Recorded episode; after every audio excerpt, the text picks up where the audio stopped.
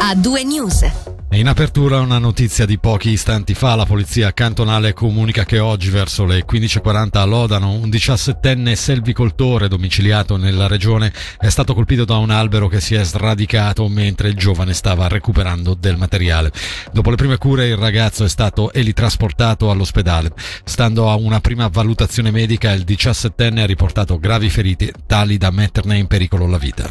E cambiamo tema, parliamo del consuntivo 2022. Il Consiglio di Stato approvato il messaggio che chiude dopo due anni di risultati negativi con un leggero avanzo d'esercizio di 3 milioni di franchi. Per quanto riguarda gli altri numeri, l'autofinanziamento si attesta a 254,4 milioni, il debito pubblico si situa appena al di sotto della soglia di 2,3 miliardi di franchi, gli investimenti netti ammontano a 320 milioni di franchi, il capitale proprio si assesta a meno 95,3 milioni di franchi.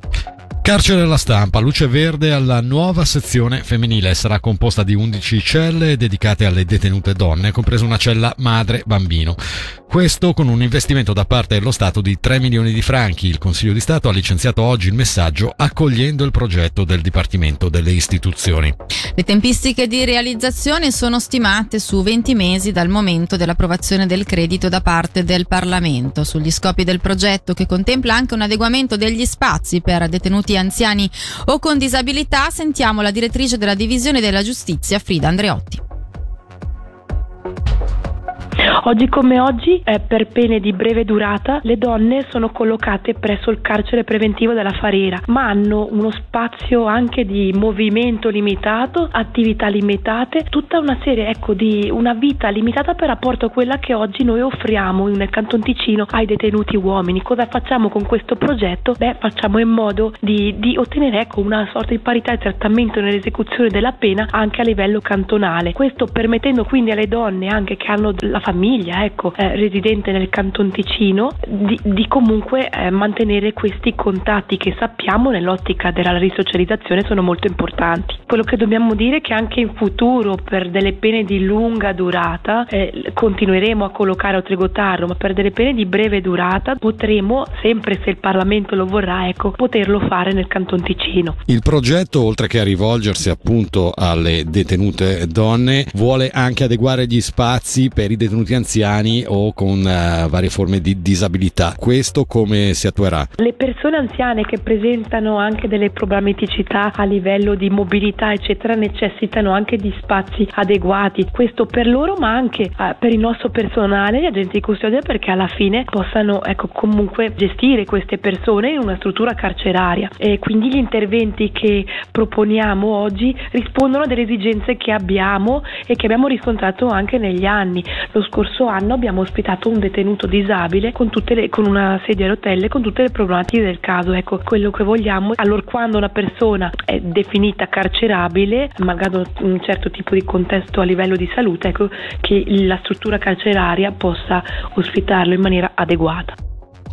Sviluppare e promuovere il turismo con esperienze e pubblicità sempre più personalizzate. In questa direzione è stato sviluppato il progetto DESI, acronimo che sta per Digital Destination Evolution eh, System, in collaborazione tra Ticino Turismo, Università della Svizzera Italiana e varie organizzazioni turistiche del nord Italia.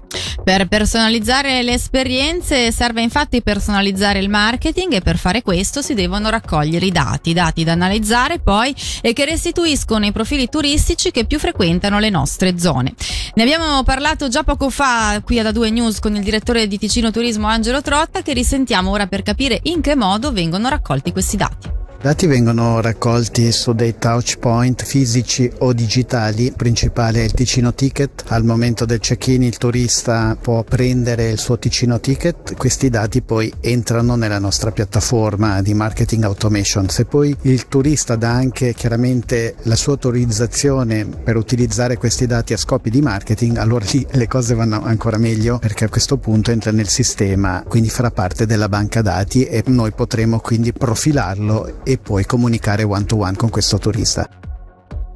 Eh, anche il cantone è stato coinvolto nel progetto in un lavoro di concerto tra pubblico e privato, progetto che per le nostre istituzioni dimostra quanto una solida collaborazione transfrontaliera possa avere ricadute positive per tutta l'economia. Nel servizio Stefano Rizzi, direttore divisione economia del DFE.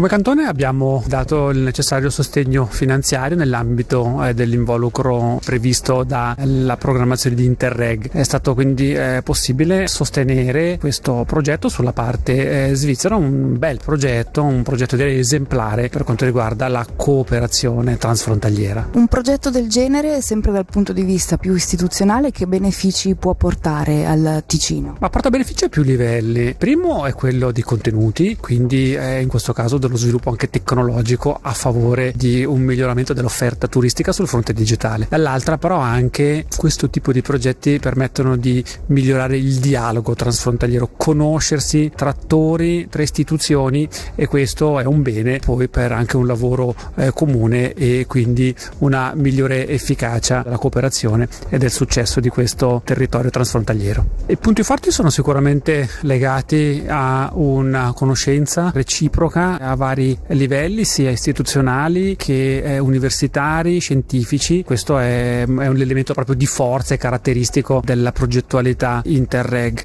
E lasciamo il mondo del turismo e passiamo all'attività della polizia cantonale. L'anno scorso c'è stato un importante aumento delle truffe di prossimità.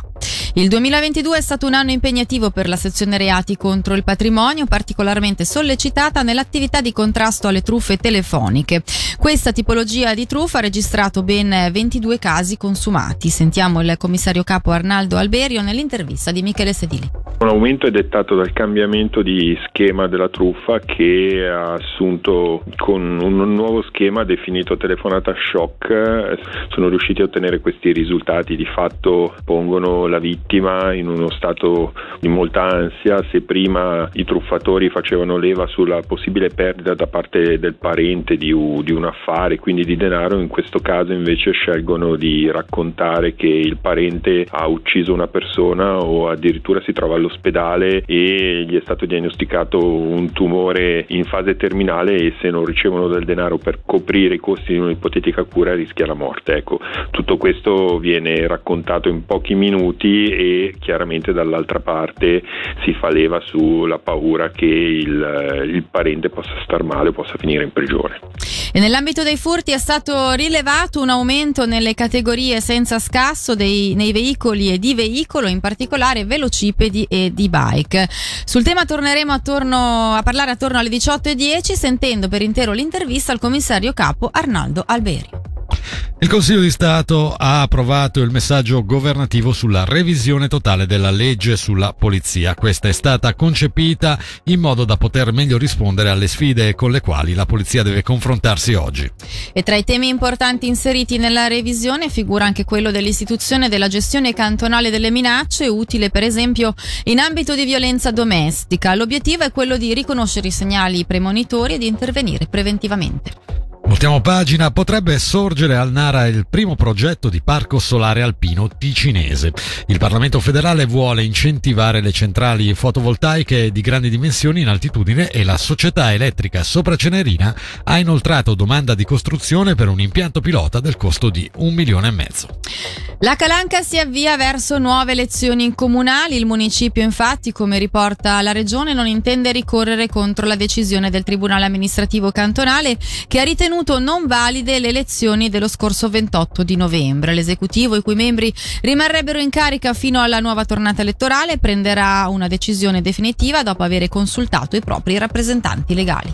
Raccoglie consenso l'ipotesi di aggregazione tra i cinque comuni del Malcantone, ossia Miglieglia, Novaggio, Curio, Bedigliore e Astano, coinvolti nel progetto denominato Lema. Eh, tutti i legislativi finora hanno dato preavviso favorevole. Il Locarno Film Festival riceve il marchio Cultura Inclusiva attribuito da Pro Infirmis. Aderendo alla Carta dell'inclusione culturale, la manifestazione rafforza la sua opera di sensibilizzazione ed estende le misure volte a garantire l'accessibilità dei suoi eventi a persone con diverse forme di disabilità, impegnandosi dunque a eliminare le barriere architettoniche, sperimentando nuove possibilità di fruizione dei contenuti, come ad esempio proiezioni con traduzione in lingua dei segni. Adesso qui è da 2 News, spazio di nuovo alla musica e tra poco torniamo con altri aggiornamenti e altre informazioni. A 2 News.